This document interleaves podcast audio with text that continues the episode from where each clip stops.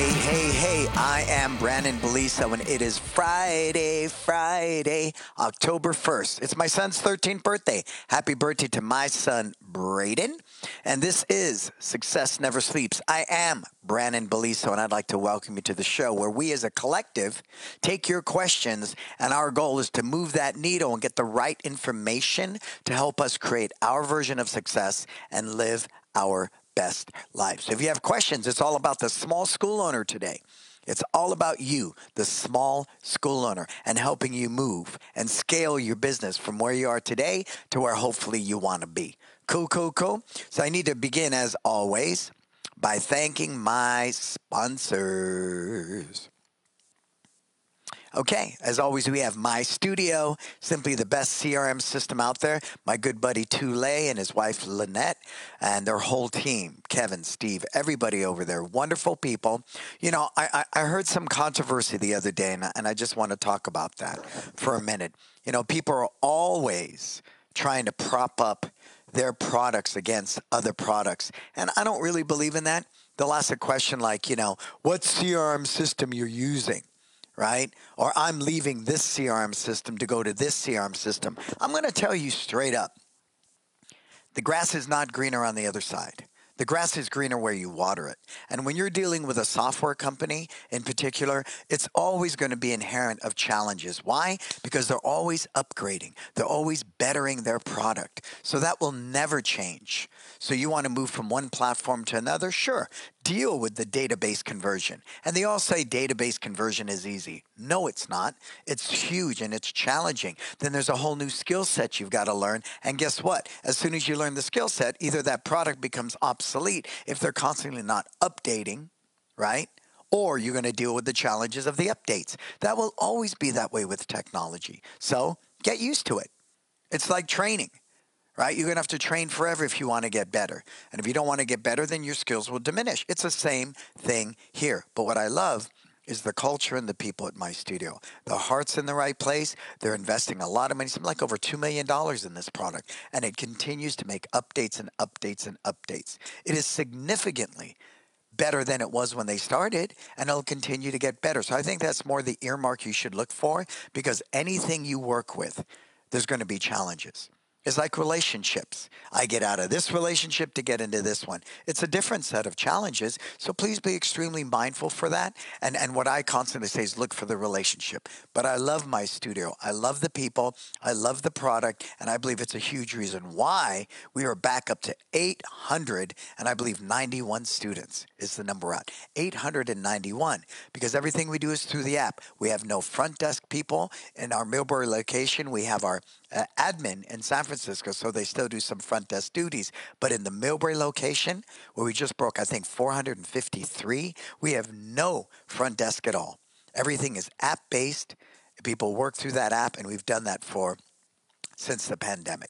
Kids Love Life Skills, you do need a character development system. And I highly recommend you talk to Marco Mazzola at Kids Love Life Skills. I'm simply the creator of content. It's my program. I created it, but it's handled by my team, Marco, Amy, Letitia, and Chris, and Ben, and they run the show over there. And we're getting better and better, so I encourage you to take a look at Kids Love Life Skills. If you don't make character development a big part of what you do and spend the time and the effort and the resources just like you do your curriculum, you are falling short.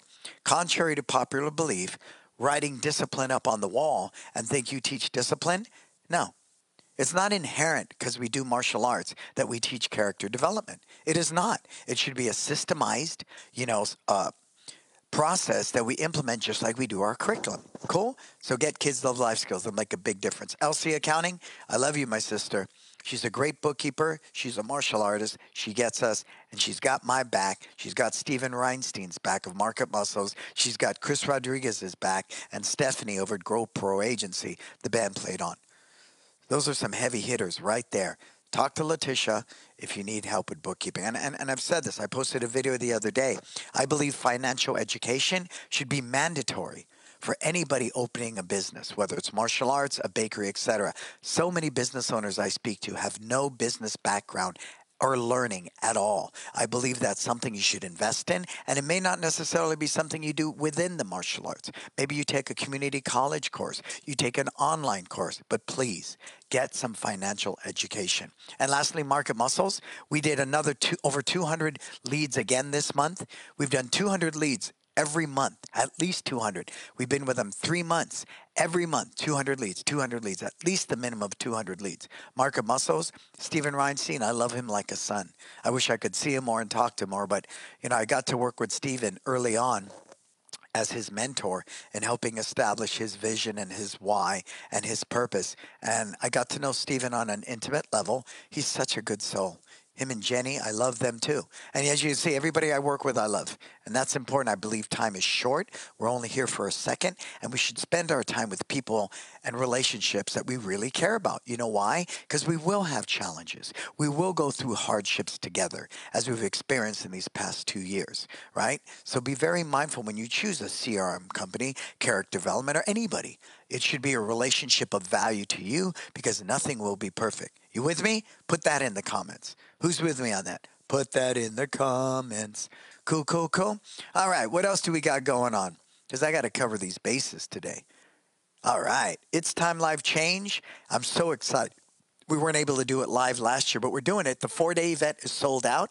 Myself and Sam On. Sam On will be here for the 2-day and the 4-day. Nothing Sam does is recorded. Sam is a single school owner, very modest, 120 students, but he's a multimillionaire. He learned decades ago to take the money he makes in his school and with discipline, he wisely invested it. And over those decades, he's become a financial guru, I would say, in many ways, and he's helped many people in the martial arts industry create $1 million retirement portfolio and beyond that.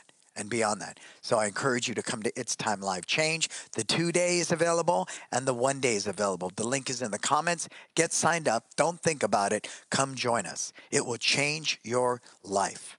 I've done it for about 7 years now. This is our 7th year, I believe. And I'm super blessed and grateful to be able to facilitate that and serve you on helping you create your version of success. Cool? All right. Whew. What else? All right, so let's get into this.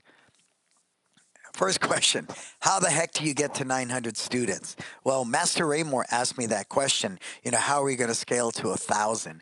Right now, we're bouncing around 891. You know what it is? I don't want to say it's the little things. It's everything. It's everything. You are going to have attrition, and I'm witnessing this ourselves. Last month, we did 115 new students between 2 locations, but Millbrae lost 40. San Francisco lost 20. I mean, that's the nature of the beast. Remember, the summer's ending. Kids are going back to school. Right now, the parents don't want the kids crossing into so many environments, so now they're going to just go to school and come home, right? So that's happening too. That is going to happen. Tuesday shared this with me, Tule of my studio. He said every 2 years, data shows him we replace 50% of our students. 50. So my reason I share that with you is because I think we spend too much time trying to stop this student from quitting instead of taking care of the students on the mat. Yes, we have an exit plan. If you quit our school, we send you a thank you postcard and say thank you for allowing us to serve you. And then we'll send you an email saying the same. But if a student has quit, they didn't quit that day. They quit weeks ago, months ago. So I think what's more important is looking at those weeks and months prior to any student quitting and asking, what kind of experience am I creating every day? So I believe being a service-based business, we spend our time and effort and resources on our team, on staff training, on bettering our systems, on creating that experience. And you know, there are some relationships, we've all been in them, where you give everything to that relationship, and that person still breaks up with you and leaves you. There's nothing you can do because they don't want to be with you. Well, guess what? Not everybody is meant to do the martial arts as much as we love it and we know the benefits. There's people that just aren't meant to do it. And you can't sit there, you know, spending your time watching that student go out the door, mourning it, and looking at when you got a packed floor of students. The minute a student quits in our school, you know what's the first thing I do? I get out on that mat and I teach like the best class I ever taught because that is within my control. You feel me? And so if we believe we do that, then everything changes. Thank you. I appreciate the hearts. Gene, what adjustments have you made to your curriculum for students who have been having challenges learning post-COVID lockdowns? That's a really good one, Gene. Right now, I think the blessing, nobody is sparring still here in San Francisco and our Millbrae location. So we're really allowed, instead of the A-B day, where A day is curriculum and B day was all sparring, we're allowed to do curriculum on the A day, curriculum on their B day. So they're really saturated with curriculum. Another big thing that's worked really well for us, Gene, that will continue forever, is we are going to have the 15-minute virtual private lesson forever. Forever, forever, ever. What is that equal to? Telling a student to show up 15 minutes before class and we'll practice with you. So that 15-minute virtual private, that's so convenient. They go right into the My Studio app and they book it, you know, based upon availability, is monumental. I think that's one of the reasons people kept training with us during the pandemic, because Zoom, you know, it's a tough transition from in-person to Zoom. But now I've got this 15-minute virtual private that I can utilize and use when my child is challenged. And you know where else? I've already seen this scenario, Gene. You ever have it? You're teaching that class and you see the kid really frustrated, on the verge of tears, but you've got this big class and you've got to facilitate everybody, right? And you look over there and there's dad sitting there, gritting his teeth, unhappy. His kid's not getting it. His kid's overwhelmed. His kid looks frustrated. So what's going on in that dad's mind? I want to quit. I want to quit. I want to quit. I want to quit. Not anymore. Dad just simply whips out that phone, books that 15-minute virtual private, and we're in like Flynn. Because I know as a parent, I want to be able to take action when my child is suffering. I want to be able to do something, right? And to be able to just whip out that phone and take care of it, then sit there for the rest of class going, I got him as private. He's good. I got it. I got it. That's powerful. So we're going to keep the 15-minute virtual privates as long as we can. It's made a huge, huge difference. And then, of course, Gene, I've shared that what we did pre-COVID, we used to have a makeup stripe workshop at the end of every month on a Saturday from like 3 to 5, where people could come and work on the challenging curriculum they're having in class. Another thing we did before, we're not doing right now, is we had the 8 a.m. practice class. And that was packed, even in the dead of winter, with it raining like crazy. Kids want to come in and get that extra class. Do we charge more for it? No. No, it is the perceived added value. Write that down. Perceived added value. If you give me $100 and I give you $500 worth of value, guess what? I feel good about that. We all do, right? So those are some of the different things we've done, Gene, and I hope that answers your question quite well. Let's see if I missed anybody else's questions. Yeah, thank you, James. James just had that situation. James is saying, please look closely at all the details of the agreement. I am guilty of that. Thank God I have Letitia. She looks at most everything I sign with everything that comes off the board, and I love her for that. You know, she takes care of that. But you're right, James. You should look at everything. Everything, everything, especially with some of these social media companies and something, because it's such new turf. Remember, social media has only been around for, 20 years now? And these social media marketers and things like that, maybe a decade or so, really? Really? So you want to look at the fine print. That's a great comment, James. Thank you for sharing that. Cool? And so how are you going to get to 900 students? You know how we're going to do that? I'm going to keep taking care of my team. That's the first thing we're doing right now. You know, which is kind of odd because we're still down about 35% in revenue. Most people, nobody would slight you for saying to your team, well, you know, we can't afford raises. Nobody's had raises in 2 years, you know, because of COVID. And until we come out of this thing and get caught up with our back rent, yada, yada, yada, nobody gets raises. You know, me and Letitia have long conversations about this, and timing's important. We had a little bit of a windfall with the employment retention credit and also with a $15,000 grant we just got in San Francisco. Yay, Letitia. And so we're going to take that money and we're giving our people raises. Now, payroll should be about 30 to 35% of your gross, all right? That's a good, healthy business, 30 to 35%. Well, with all these raises we're implementing, we're going to be up around 60% right now. But you know what? For us, we look at it as an investment. If I get this team fully committed and they realize this is their career and this is going to sustain their lifestyle and their version of success, boom, down the road, they're going to make me millions, millions. So for this drop in the bucket of giving everybody raises right now and going a little lopsided as a healthy business, it's going to shore everything up. A classic example for me was when I was growing my school. I didn't have a team yet, but I was burning myself out doing everything. I took a credit card. And I hired somebody, and I knew this credit card could cover $50,000, and that's what I was paying them in salary that year. And that way I could teach better. Guess what? That $50,000 I invested in them that year with a credit card, I paid off the credit card, and I've made millions because of that person. So you really need to try to look at it that way. Our businesses are not what they were 2 years ago for many of us. But if we don't take care of our team, they're going to leave. They're going to have to. Right? Because they can't, if you can't pay them at least a livable wage, they can't stay with you. And you know, I'm a huge advocate of that. I believe our industry is all jacked up that way. The majority of our industry, what do? They make you pay, then they upgrade you to a black belt club. Then they tell you to teach for free and work birthday parties for free. So that needs to change. If we're going to legitimize what we do, you, the small business owner, at some point, you got to bite the bullet and pay people really, really well. We know our best asset is our team. They are. So you're going to spend, what, thousands of dollars on some Facebook ad and some Facebook social media company, and then you're going to pay peanuts to your team. Own it. Own it. Put it in the comments if you're guilty of that and see if we can correct that behavior. Cool? All right. So let me see what else. Any other questions sitting here yet? Okay. So, Gene, we offered and recommended the privates, but students had such a bad experience with Zoom through the lockdown, they are very reluctant to get back to virtual learning. Well, that's your own damn fault. I'm going to call you on it, Gene.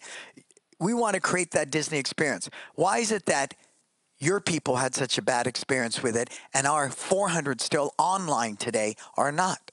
Look at my background. Take a look at our delivery. Look at our execution. I think the challenge with this whole Zoom thing is overall, not saying necessarily you guys, people went into Zoom with such a horrible mindset. Nobody can learn virtually. Martial arts can't be done virtually. So you're done. You're dead. Dead duck in the water right there alone. See, the thing is, our why is so defined, right? So defined, live your best life, live your best life, live your best life. So live your best life in person, live your best life online, live your best life in a parking lot. I don't care if I have to teach you on a rooftop or in your driveway, because we are committed to a why and our purpose. And every study has proven, Gene, that a purpose-driven company will always survive good time, bad times, good economy, bad economy, because it's going to happen. We're in business. I've had my San Francisco location over 20 years. Dot-com bust, 9/11. I mean, I can go on mortgage crisis, recession, pandemic, and San Francisco's still standing. Why? Why? Why? Because we live from a why. Live your best life. So if your people had a bad experience with Zoom, it's your own damn fault. I'm going to say that because I have this kind of conversation with school owners every day about Zoom. Why is it that we're still running 400 students on Zoom? Another 250 outdoors in parking lots, and another 200 or so indoors. Because remember, we've been open 3-4 months indoors, not a long time. It's because no matter where we do it, we're committed to our why. Cool? So define that why, and that'll change things tremendously. I don't mean to be hard on you, Gene.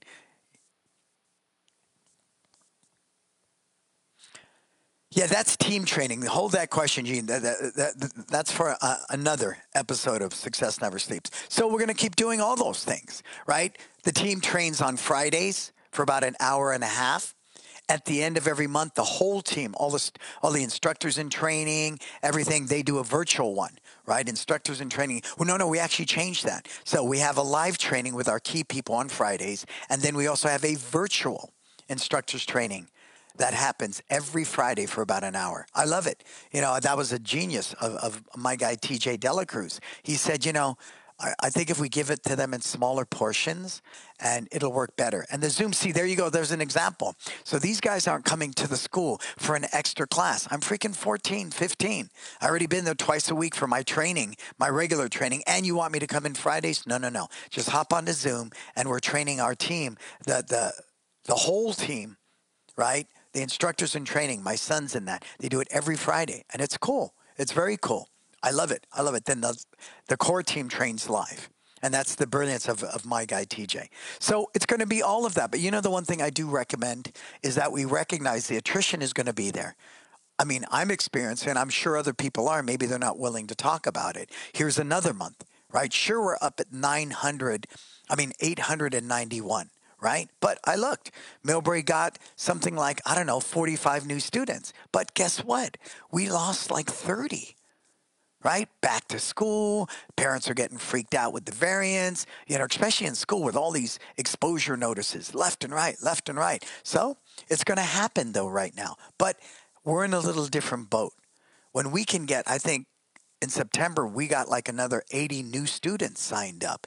We can afford losing a little more, right? If you're a smaller school, that's huge. So yes, we need to deal with the attrition, but some of that is out of your control.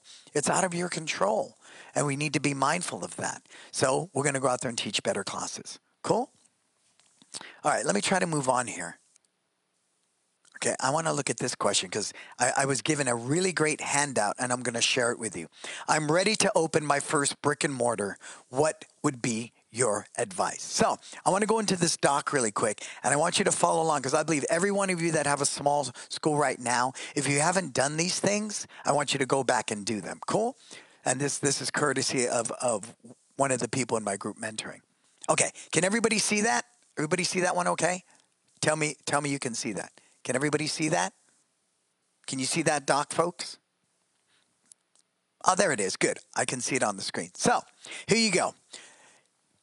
So anytime you're going to open a school, and even if you have your school open, I want you to go back and do a business plan, right? Oh, financial education. I want you to go back and do a business plan, right? A business plan is really, really powerful. So I want you to go back and do a business plan. Okay? Now, in this business plan, as you can see here, he's showing me the property, where it's located, right? And I'm big on location. If location didn't matter, there'd be Starbucks in industrial parks, right? Okay? Think about it.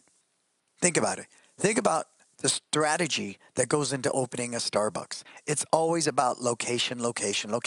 And if you're a new business, you want anchor stores around you. Our Millbury location, we have a 24-hour fitness above us.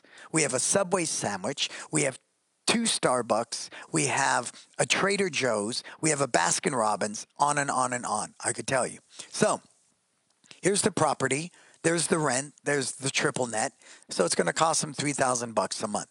I love that there's a Round Table Pizza, a sushi joint. There's a McDonald's. All of that's cool. I dig all of that. All right. And I love the location because there's a lot of foot traffic there. He's right in the middle. Corner. I love corner spots. And you know what's cool about that? I'm going to share that.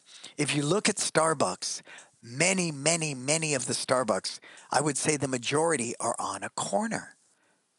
Think about that. Why? Four-way traffic, four-way visual. So look where this is located. You've got people turning right, turning left, going by. So he's got really, really good. And then look at the main piece of it. Can you see how it goes straight out to the road? So people are going to be turning in from the main road, coming straight in.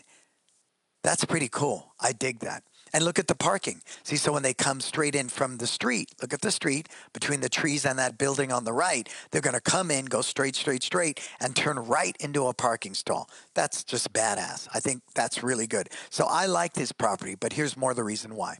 Okay. I don't know the square footage specifically offhand, but looking at this, I can say this is probably no more than 1,400 square feet. You know, put it in there. If you're on here, Sensei Mish, who gave this to me. Hey, Herman, what's happening? Sensei Mish, good. Sensei Mish, how many square feet is this? Let me know. But it looks to me pretty small, right? Maybe up to 2,000 square feet. If you're going to start out, this is what I would recommend, right? No more than 2,000 square feet. If you can go lean and mean with 1,400 square feet, I would. I absolutely would. And I would go freaking bare bones, IKEA cubbies, right? IKEA cubbies are fine, and throw a piece of wood on top of it and turn it into, you know, they have this one model at IKEA that is serves as a cubby, and you could use this as a bench, but you need to reinforce it. Go lean and mean. I would even consider no mirrors. No mirrors. And I would even think of jigsaw mats right now. Go lean and mean. You need that money for marketing. You need that money for a rainy day, right? It's super important. I don't want to open a school and go, if I don't have this number of students in 1 month, I can't pay the rent next month. I don't want to deal with that. When we opened up Millbrae, right? When we opened up Millbrae, we took such a big loan that for 6 months, in an ideal world, I want 6 months of rent. I want 6 months of a livable wage for me. 6 months of payroll for whatever team, 6 months of marketing, 6 months of everything, all expenses. So I'm not sitting there sweating it every day, because then I'm in a position to go out and really serve people and invest in creating relationships instead of trying to fill my school with bodies and make a number, right? Get that number that I need. I mean, I'm mindful of that, though. I want to grow that. That's important to me. So, but I want to be able to focus on serving people well and cultivating those relationships, okay?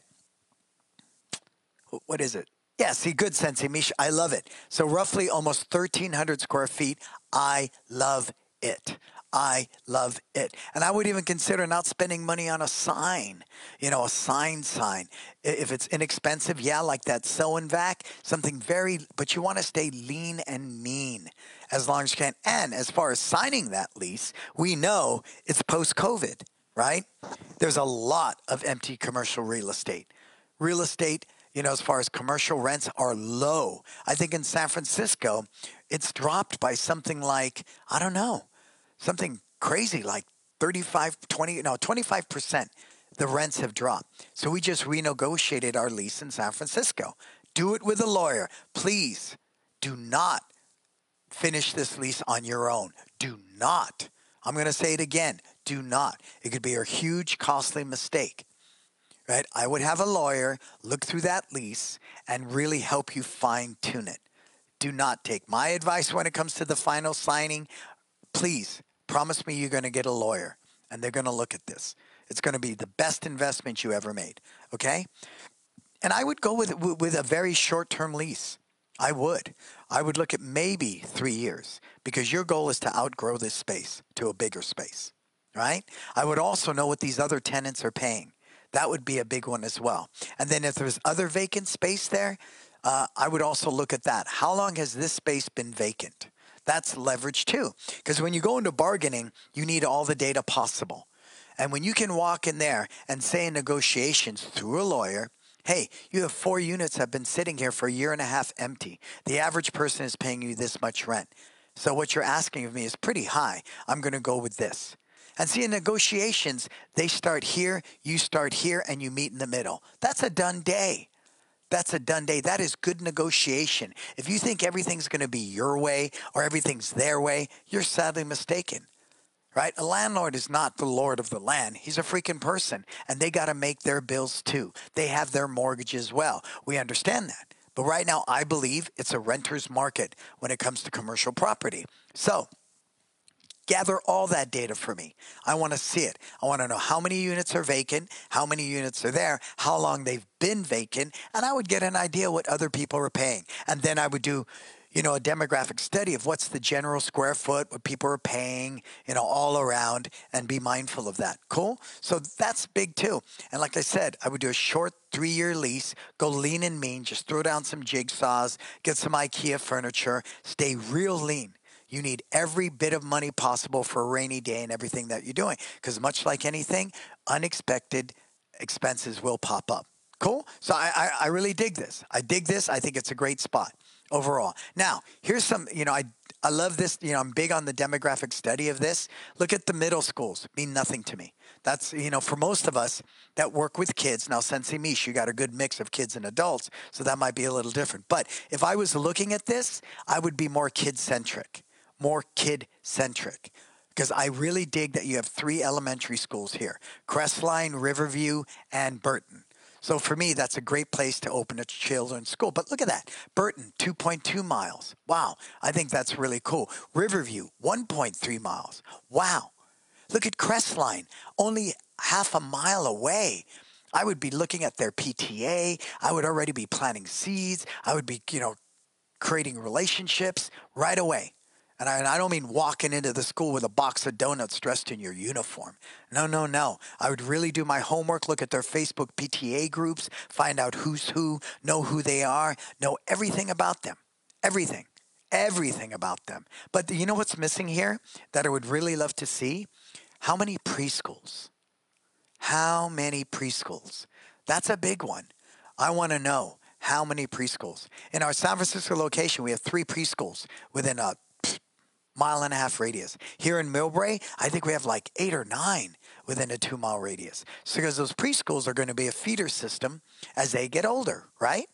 So I'm not really keen on the middle schools or the high schools, to be honest with you. And the nearby karate schools, take that out. It's irrelevant to me. They are not my competition. My competition is football, soccer, gymnastics. All of that, I would take that out. I would replace that with preschools. I want to know that. Now, looking at this is pretty cool, right? Here's the average household income. Here's the 3 zip codes. I take it these 3 zip codes are closest to you within a 3 to 5 mile radius. All right. I'm not so much concerned about the average house price as I am, their household income.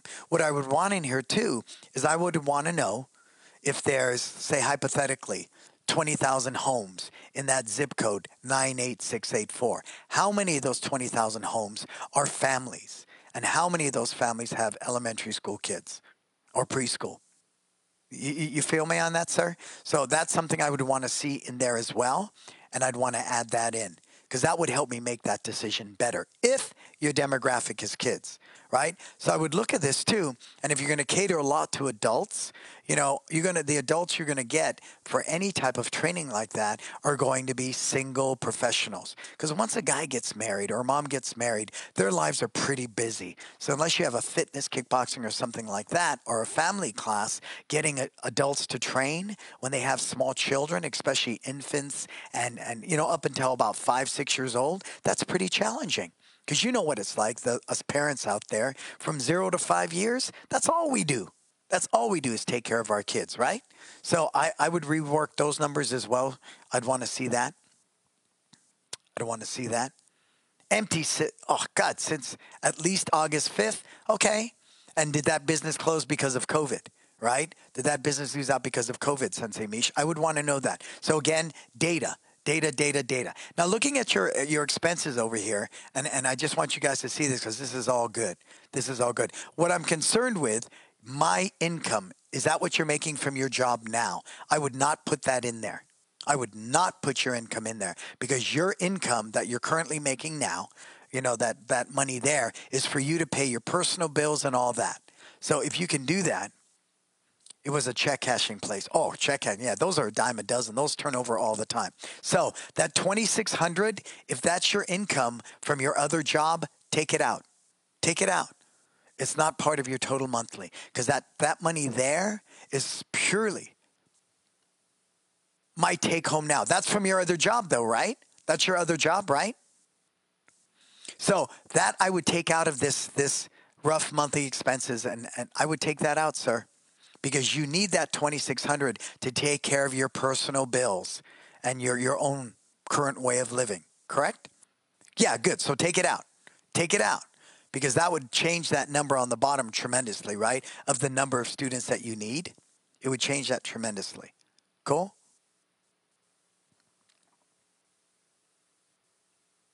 And the reason I say that, let me see if I can move this. It's in my way.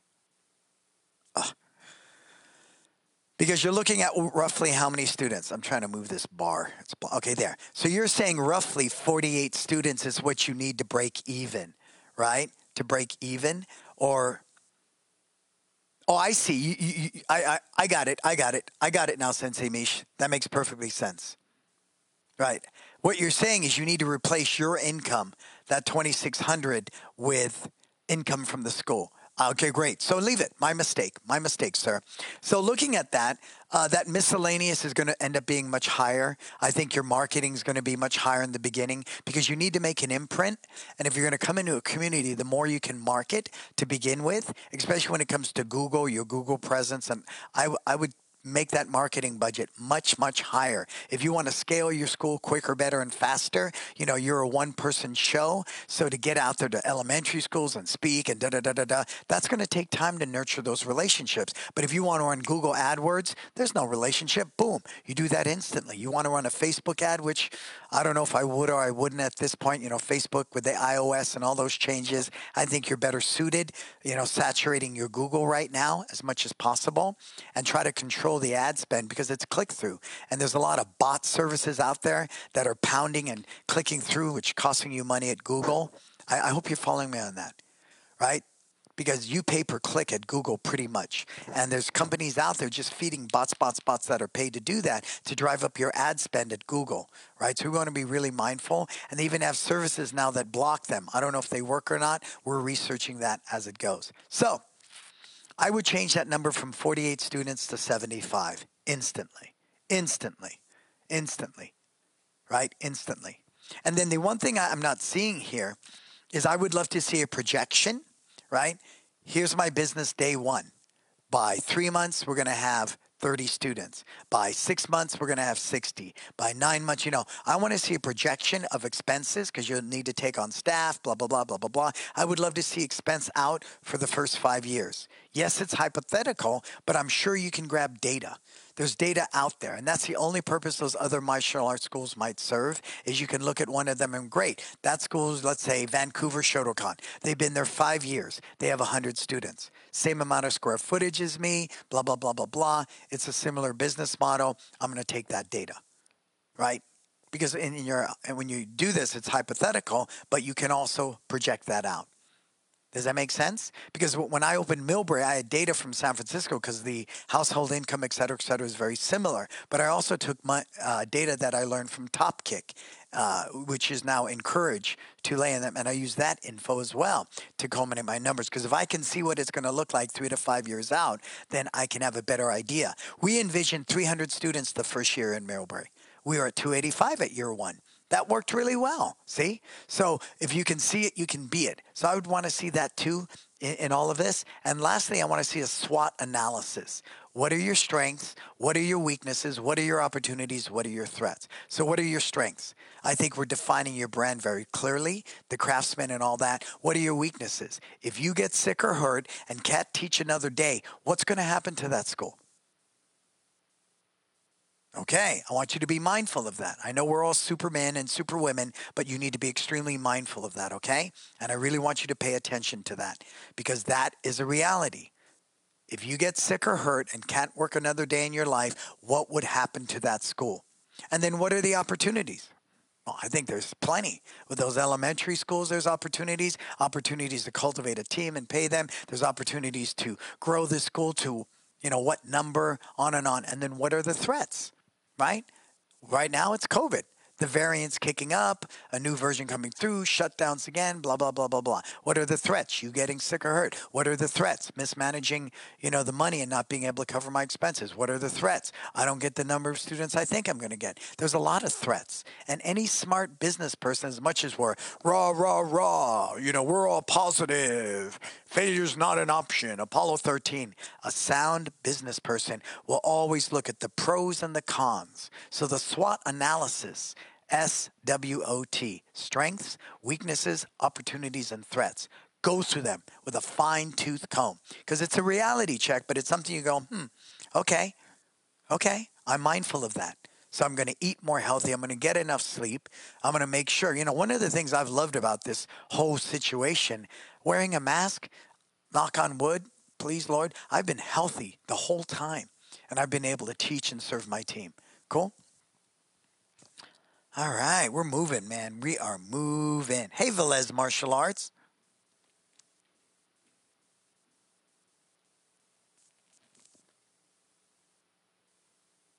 Pro Tony. Hey, Tony, that's a new name. Hey, Herman. Okay, but I want you to really know and to share this when we were at the My Studio Operations Summit a couple weeks ago. The landlord is not in the driver's seat. He is not in the driver's seat because the landlord has a mortgage to pay. They need you as much as you need them. And if you come in right, If you come in right, and I say right with a lawyer, you cross your T's, you dot your I's, this landlord will understand you mean business. And especially if this is a commercial, property, they've got heavy hitters. They know their game. They know what's going on. They do. They absolutely do. So be mindful of that. And if you come strong and you've got your dialogue down, you have it down, you understand this is a negotiation, right? And I'm willing to meet anybody halfway if I truly want that. But understand this, I would never step into a negotiation I'm not willing to walk away from. Never. Never, ever, never, ever, ever. Never. So be mindful of that too as you go into this. Right? If it goes south and it's not working out and you don't dig it, don't even hesitate and don't feel bad to say, see ya, I'm out. And that's what I think is very empowering about going into negotiation. Because I know, I want to open my school. I love martial arts. I get that. This is my dream. I'll do whatever it takes. Yeah. And then you find yourself over a barrel with a commercially, property leasing company, and you have no idea what's going on.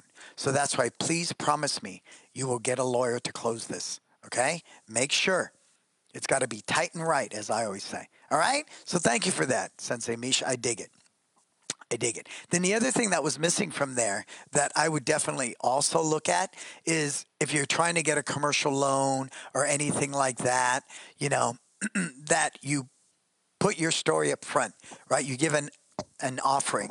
I mean, that's what we did. We have a great business plan. I'll give you a copy of that. I think I put my business plan in the disruptors. It's there. Look under files. But you're telling a story. And if you start and you talk about your experience, how long you've been teaching, and you have that tight and right, I got $300,000 in an SBA to open Millbrae. It was a no-brainer because they saw our success in San Francisco. But they saw more than that. San Francisco became a systems-driven business. And it wasn't dependent upon me. If it's solely dependent upon you, please don't hype that. I did that when I first tried to get an expansion loan for San Francisco and we took over the whole building. And I went in there proud. I work 60 hours a week and I teach this and I love the business and I've grown it on my own. $30,000 line of credit. What? What do you mean $30,000? Because they knew it was a personality-driven business. They knew it was dependent upon me. And they knew if this guy gets sick or hurt, he ain't got no backup. He's got no backup. He's done. And he's going to default on this loan. Cool? And the SBA's been around forever. They have the best rates, et cetera, for the most part. So they understand small business. That's why they're there. They love small businesses. They want to see you succeed, but they also understand it's what? Small what? Small what? What? Business. So if you come into that room with business and you're clear about that, they don't care if you're a bakery, a martial arts school, or a coffee shop. They don't care. All they want to know is this person can make the rent. That's what it's all about. And if you come to the plate with everything tight and right, and you cross your T's, you dot your I's, bam, you're good. Cool? Everybody with me on that? I'm going to take a deep breath. You got any questions? Put them in. Let me see. Any questions? David Chang, another brilliant soul hanging out with us. Congratulations on your success, David. I love it. I love David's success. He's south of us here, and he's really kicking butt. And I dig it. So here's the next question. I've been stuck at about 100 students for many years. What should I do? Whew. Number one, I'm going to say if you're stuck at 100 students, you probably do most of the teaching. You probably do everything from cleaning to bookkeeping to most of all of it. So what do you suffer from is the personality-driven business. Number one, anybody who's on here that is 100 students that's been open over a decade, I will challenge you and tell you are a personality-driven business. Who's willing to own that here? Anybody going to put that in the comment? If you have 100 students and you've been open more than a decade, I would say it's characteristic. You do most of the teaching. You probably clean the school. You probably do all your own marketing. You probably do, probably you're using Excel spreadsheets. You might be lucky if you're using My Studio or something like that, right? You're probably handling the billing yourself, right? And doing all of it. You're collecting payments, doing the whole nine yards. Am I close? Good. I love it. Thank you for your honesty. I love you guys. I appreciate that transparency. Right. So that is the problem. You. The mindset, you're fundamentally suffering from a fixed mindset. A fixed mindset. And that fixed mindset is what stops you from growing. That's it. Remember, I want to move from a fixed mindset to a growth mindset. What do we want to do? A fixed mindset to a growth mindset. And that I've shared this conversation a million times, but I remember when I met Tule and John Cassidy, the people at Topkick and Courage, my studio, at the time I was doing $1 million a year, right? In one location. But I was working 60 hours a week. I taught most of the classes. It was a personality-driven business. And when I was with two, when I went to Virginia, they flew me out there to train their team. We walked into one of the schools, and he said, I haven't been here in 3 months. I looked at this guy and said, what? He says, I haven't been here in 3 months. I said, bro, that's sacrilegious. We're martial arts instructors. We need to teach every day. He goes, well, I'm going to ask you this question. If you get sick or hurt, how long would it be before your business closed? And that was it. I was done. I was done. I was coming back on that plane, and I was freaked out. I was freaked out. I was freaked out because I suffered from a fixed mindset that I couldn't open my mind to the unlimited potential. Think, enter the dragon. Bruce Lee's working with, you know, it's Lao's time, right? He's telling this kid, the finger is pointing to the moon. Pap! Do not concentrate on the finger or you will miss all the heavenly glory. That finger you're focused on is your fixed mindset. That's it. So you really need to, you know, like Tony Robbins says, you need to shake that thing up. You need to break out of it and move into the growth mindset. Why won't people do that? This is the unknown. This is the unknown. They like this. No, even though they're not getting the results they want, this is familiar. I do this every day. Yeah, I get it. I do this. And that's a problem. And this is extreme. But think about that person that stays in a, you know, dysfunctional relationship. I've seen people stay with somebody that beats them up all the time, you know? And like, why do you stay in this abusive relationship? It's all they know. It's what's familiar. They're afraid of that. But as I posted the other day, I am not afraid of what I don't know. I am concerned about what I do know because it can prevent me from the learning I need today. Okay? So that's fundamentally it. And I know you think, well, the answer is I need some social media guru to get me 10 more students. 10 more students. That's all I ever hear. Well, I just want to get 10 more students. No. Let's focus on keeping the 10 you have, because if you get 10 in the door, 10 out the door, that's not a good day. It's not. Now, again, don't compare that to us. 15 new students, 60 left. That's still a damn good month.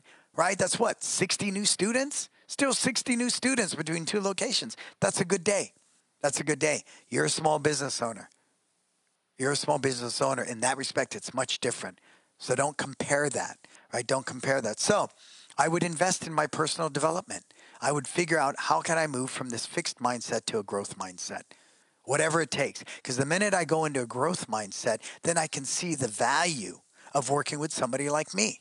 Right? Talk to Jason Smith, talk to Marco Mazzola, talk to everyone that's ever worked with me. But until you see that of value, you'll never spend your money the right way. Does that make sense? Much like people were laughing at me. My friends laughed at me when I took a credit card with $50,000 limit on it, and I used it to pay this woman's salary to be office manager, front desk, HR, checks, payroll, everything. Because I needed to teach more at that time.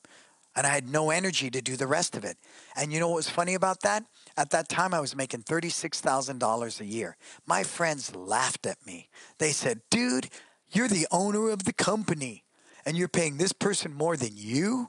Man, what's up with that? What kind of business is that? I said, I got it. I got this. Boom. Lo and behold, by the end of that year, I made $160,000. I went from $36,000 a year to taking home $160,000 because I spent $50,000 on that investment. Give her $60,000, I'm still walking away with what? $110,000? I mean, her $50,000, I walked away with $110,000. See, so it's that mindset shift. It really is. Instead, what are you going to do? You're going to take your money and spend $1,000 a month on some social media company? Not at this point. That makes no sense to me, because you scale that school quickly and you don't have, you know, staffing and a bench strength. You're still going to lose those students.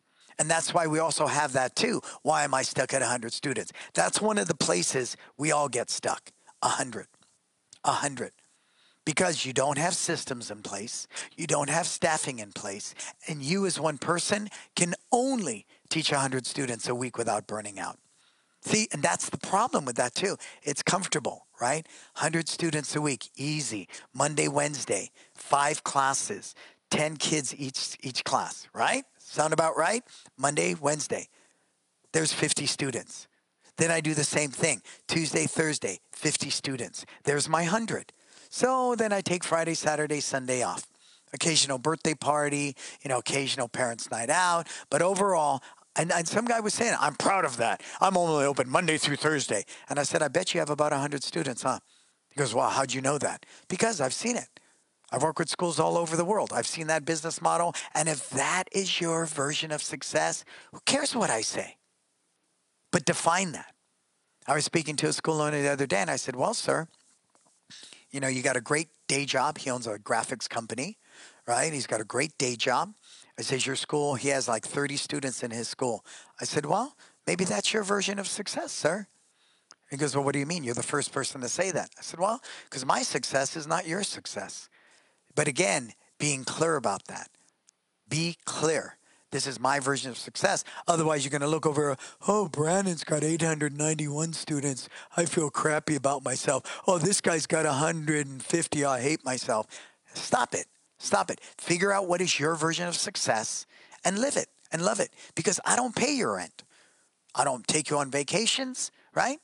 I don't do any of those things. So when the day's done, my success is irrelevant to your version of success. And I think that's something that we've been conditioned to believe, because the guy's running through the, you know, the infomercial, running through the garage, Lamborghini, Bentley, runs by the hot tub, 2 blondes sitting in it, running through the mansion. So it belittles your mindset. He's saying that I'm better than you, so you should listen to me. No freaking way. Not at all. So when this guy got off the phone with me, I think he was really thinking, maybe I am happy. Wow. Maybe I'm happy as a clam. I got a great business. Right? And this is my hobby, martial arts. That's cool too, but make that decision. That's why going back to your why and your purpose and making that clear is very important. And that's why this question, I really enjoy it, because it's just that. Now, you want to talk nuts and bolts? You want to get beyond 100 students? Build your staff. Build your bench strength. Look at your core product, which is curriculum. Is your curriculum up to snuff? Is it age appropriate? Is it skill level appropriate? Do you even know who your demographic is? And are you identifying their pain points and catering to that, that you are the solution? Your child can't pay attention. We teach focus. Oh, great. I'm the solution. And then you deliver that Disney experience and they're happy and they stay. You feel me? So I see this all the time, 100 students. And you just have to really ask yourself, does that work? I have tons of friends, not tons. I have a lot of friends, associates, that work a day job. Some of them work for the city, pension, medical, everything. They're good. And they run their school like a club. And they go to tournaments every other weekend. That's fine. That's fine if that's your version of success. Who am I or anyone else to tell you? But again, person stuck at 100 students for many, many years. What should I do? Number 1, decide what is your version of success. Number 2, know that you suffer from a fixed mindset and you need to move to a growth mindset. Number 3, go through every aspect of your business with a fine-tooth comb. I would do a business plan. I would do a SWOT analysis. And then if I decide this is what I want to do, I want to scale and grow the school to 200, 300, 400 systems, and more systems. But you got to write them, because it's indigenous and inherent to your culture and what you do. Okay? And then how do I grow this bench strength? Like I said, well, our payroll is going to drive up to like 60%, but that's temporary. That'll be a year. But remember, my bills get paid. My bills are still getting paid, my property tax, everything. My kids had a great birthday party last weekend, right? My family is not suffering. I just bought, season tickets for the Warriors for my kid. My kids and family will not go without.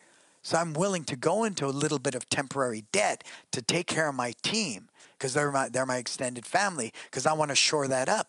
And when we get that SBA, who might open a third location? We might. Rents are cheap. Everything's going on. But you see where I'm going with this?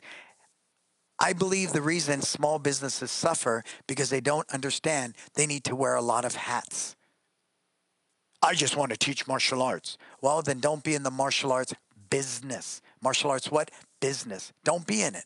But you got to be cool with that. I run a club. I teach the way I want.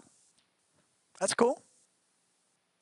Right? I got a day job. It works. Just be very clear about that. But if you want to be in the martial arts business, then you need to get that financial education. You need to get the business education, the leadership education, the systems education, the social media education, right? The staff building education, all of it. Well, you're going to be a jack of all trades, a master of none. BS. You need to be great at everything. And that's what I choose to do with my life.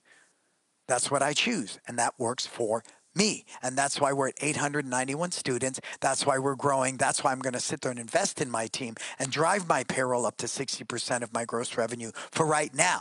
Because I believe within a year, I'm going to say a year, that it's going to be back down to 30-35%, which I know from all data is healthy. It's a healthy business if your payroll's around 30-35%, your rent is 10% or so, blah, blah, blah, right? That's been there forever and ever. It's good data, and it helps me sleep well at night when I understand that's the benchmark. That's what I want to work towards. But you guys remember the guy up in Oregon that decided to get everybody's going to get paid $70,000 a year. I don't care who you are, and I'm going to get paid $70,000 a year, he said, and then the profit will be on the back end.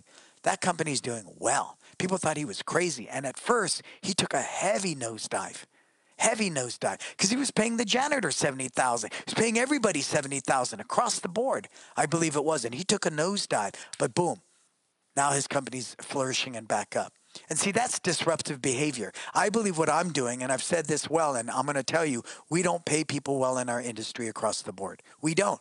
That's the other reason your small school never grows, because you're sitting there like freaking Mr. Miyagi going, okay, you pay me for lessons. Better yet, I'm going to upgrade you to this black belt club and charge you more. And better yet, you're going to teach for free. And you're going to help clean the school. And you're going to do birthday parties for free. That's not good. That's not a good investment for me. I want to value my team and know it's because of them.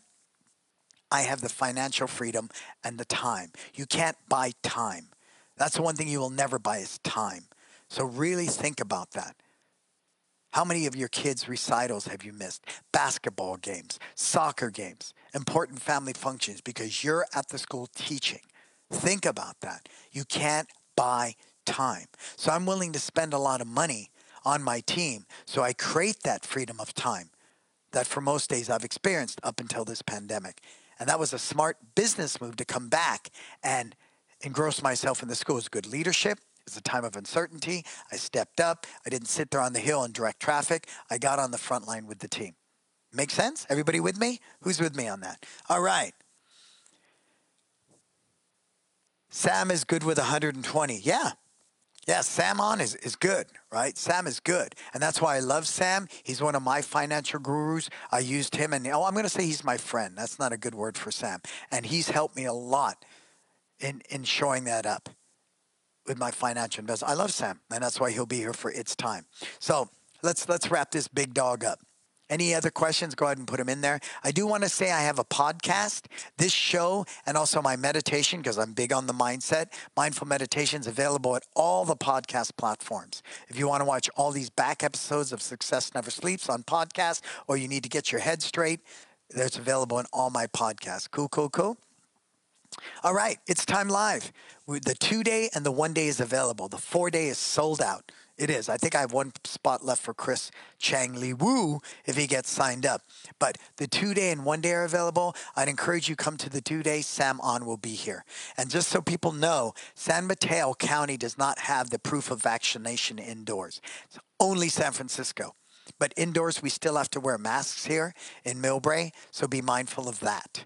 We're 5 minutes from SFO, 5-minute walk from the hotel, and you don't have to show proof of vaccination anywhere here. They're actually talking about eliminating mask indoors now again. So It's a very fluid situation, but those of you who choose not to be vaccinated, you're welcome to come to the event. I'll even give you a big hug. It's not a big deal, okay? Just as long as we clean our hands, cover our face, and watch our distancing, right? But I'm fully vaccinated. That's why I'll give you a hug. Cool? All right. Again, let me thank my sponsors. I love these people. You know, I would consider all of them part of my learning. My studio, I learned so much from too. Market Muscles, I learned a lot from Stephen, and I'm grateful to have websites with him. We've only been with him for 3 months, but the difference it's made is phenomenal. Kids Love Life Skills, very proud of Kids Love Life Skills. We're a subscription-based model now, so we can work with you and partner with you and make sure that you are truly becoming a life skills education leader in your community. Get it. Talk to Marco Mazzola. He'll give you some love. Elsie Accounting, my sister Letitia, I mean, she's my angel, man, on earth. She's helped me so much through the PPPs and all the challenges we've had. Nothing but love. Nothing but love. Cool? Marco, who's our winner today? Who's going to win a 30-minute phone consultation with me? I hope it's somebody brand new. Brand new. Who wins that 30 minutes?